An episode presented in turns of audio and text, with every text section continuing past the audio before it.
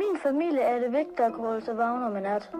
For det er jo det tidspunkt, min far får psykisk nerver og ikke vil lave længere. Godt, er det plads til en normal seng? Men også bare, gå, I tager liv af med en det, her. Åh, hold da nu op! Så målet er ved at bede en bøn for far. Hvis jeg kan nå at blive færdig med fader vor, inden han tager liv af sig, så er der håb for noget. Synes du, at jeg gør nok alt? Nej, hvad skulle det da være?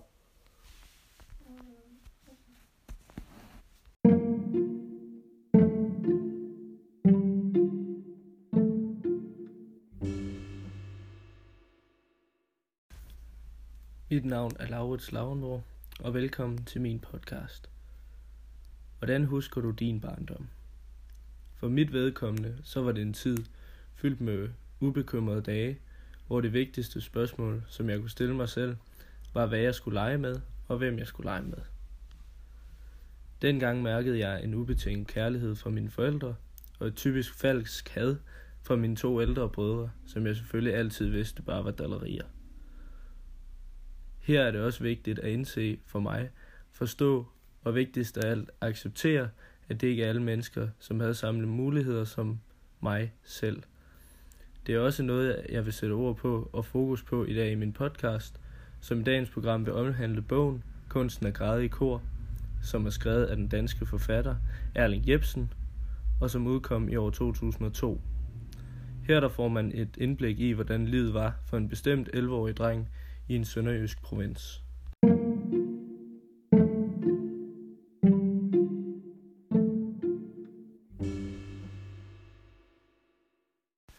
Noget af det første, som jeg specielt blev mærke i, da jeg læste bogen, det var den naturlige tilgang, som vores jeg-fortæller, øh, den 11-årige dreng, har til emner, som er fuldstændig unaturlige for andre normale børn, og som jeg personligt overhovedet ikke rigtig kunne forholde mig til gennem bogen. Øh, I bogen følger man den her 11-årige dreng, øh, som er en jeg-fortæller, og øh, derfor så gør det, at bogen den har et lidt mere barnligt sprog, og et lidt mere barnligt perspektiv og tilgang til de ting, som han fortæller og forklarer om hans hverdag. Øhm, da drengen han ikke er ældre end han er, og måske altid har levet i disse forhold, så har han ikke en forståelse for de ting, ham og hans søster også øh, gennemlever af blandt andet misbrug og vold. Øh, derimod så har han et na- mere naivt billede af sine forældre, som også hænger sammen med hans unge alder. Gennem bogen så fortælles der om episoder, hvor øh, søsteren hun skal tilbringe natter på øh, sofaen sammen med faren, og øh, drengen han medbringes til adskillige begravelser, hvor faren holder taler, og faderen har øh, derudover ofte psykiske nervebrud. Øh, Udover disse groteske episoder, øh, er der andre ting ved drengens barndom, som der falder mig meget slående.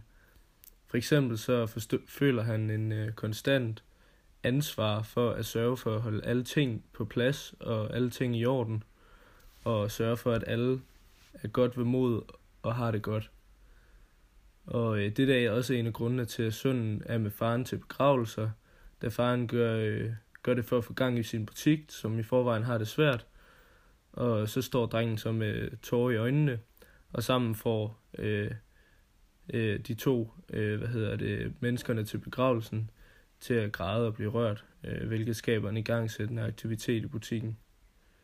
Øh, drengen forstår, at han hjælper sin far, men hvad han ikke forstår, er, at faren udnytter andres død for egen fordel til hans forretning.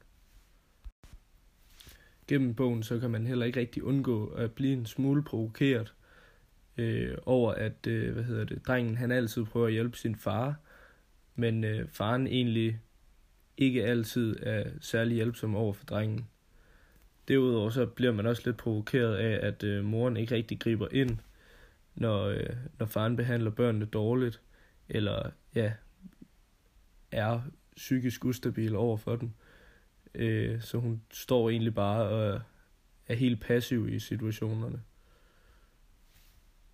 Øh, så er det også skræmmende, at drengen øh, helt udvidende lever i en verden, som han tror er helt normal, og i en familie, som han tror er helt normal. Øh, selvom at den er meget anderledes øh, for alle andre omkring ham. Øh, til slut så indser han så godt nok, at han egentlig nok har en anden rolle for familien, end andre børn på hans alder har for deres familier.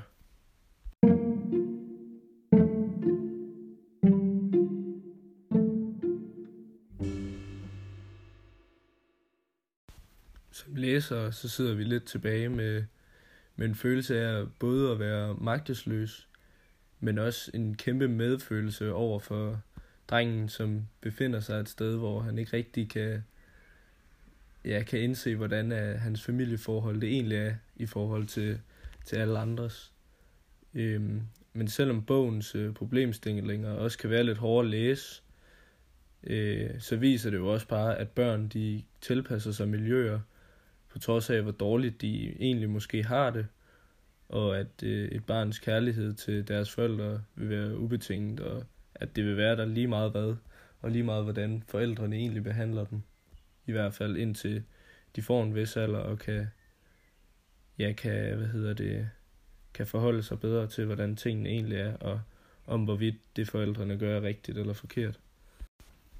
Udover det her, så er det også ret interessant at bide mærke i, at, at øh, vores hovedpersoner fortæller øh, den 11-årige dreng, han ligesom har Tarzan og, øh, og øh, den ærkeengel ved navn Gabriel, øh, som er hans skytsengel gennem, øh, hvad hedder det, gennem bogen, og som ligesom er dem, som han finder tryghed i, i stedet for at, ja, i stedet for ligesom alle andre at finde tryghed hos deres forældre. Øh, og det undrer jo lidt en, at han bliver nødt til at finde tryghed et andet sted end hos hans egne forældre. Fordi øh, for mit vedkommende har det i hvert fald altid været mine forældre, som man har fundet den største tryghed ved, da man var en lille knægt. Og selvom at når man har læst bogen, at man godt kan føle sig lidt provokeret af, hvordan familiens forhold egentlig er, hvordan forældrene de, de behandler deres børn, så kan man ikke rigtig undgå til at, at også se den lidt komiske side af det. Fordi det er jo lidt, lidt absurd, at, øh, at drengen han simpelthen ikke kan forstå, hvad der foregår omkring sig, og ikke rigtig kan sætte sig ind i, at, at der, er, der er altså noget, der er helt galt her i hans familie, når det ligesom er ham, der bliver nødt til at holde styr på dem, og nødt til at gå og sørge for, at alle har det okay. Også bare, øh, når, hvad hedder det, når faren han er nede, så det er jo altid drengen, som der kommer hen og, og vil hjælpe ham, og vil, vil gøre alt for, at han har det okay. Selvom faren ikke altid har været der præcis på samme måde for ham.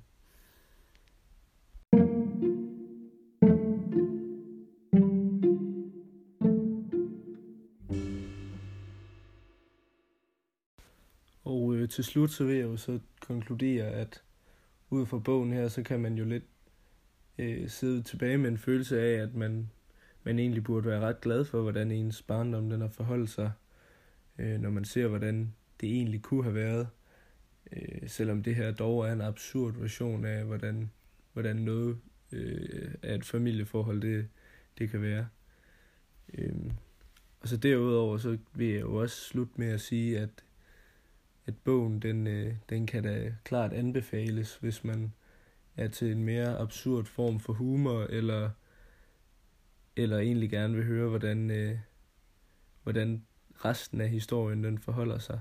Så det her, det var måske lidt et sneak peek på, at øh, hvordan den her bog, den, øh, den giver os et indtryk af et anderledes familieforhold. Og øh, det var jo så alt for denne podcast. Mit navn det er Laura Slavenborg, og tusind tak fordi du lyttede med.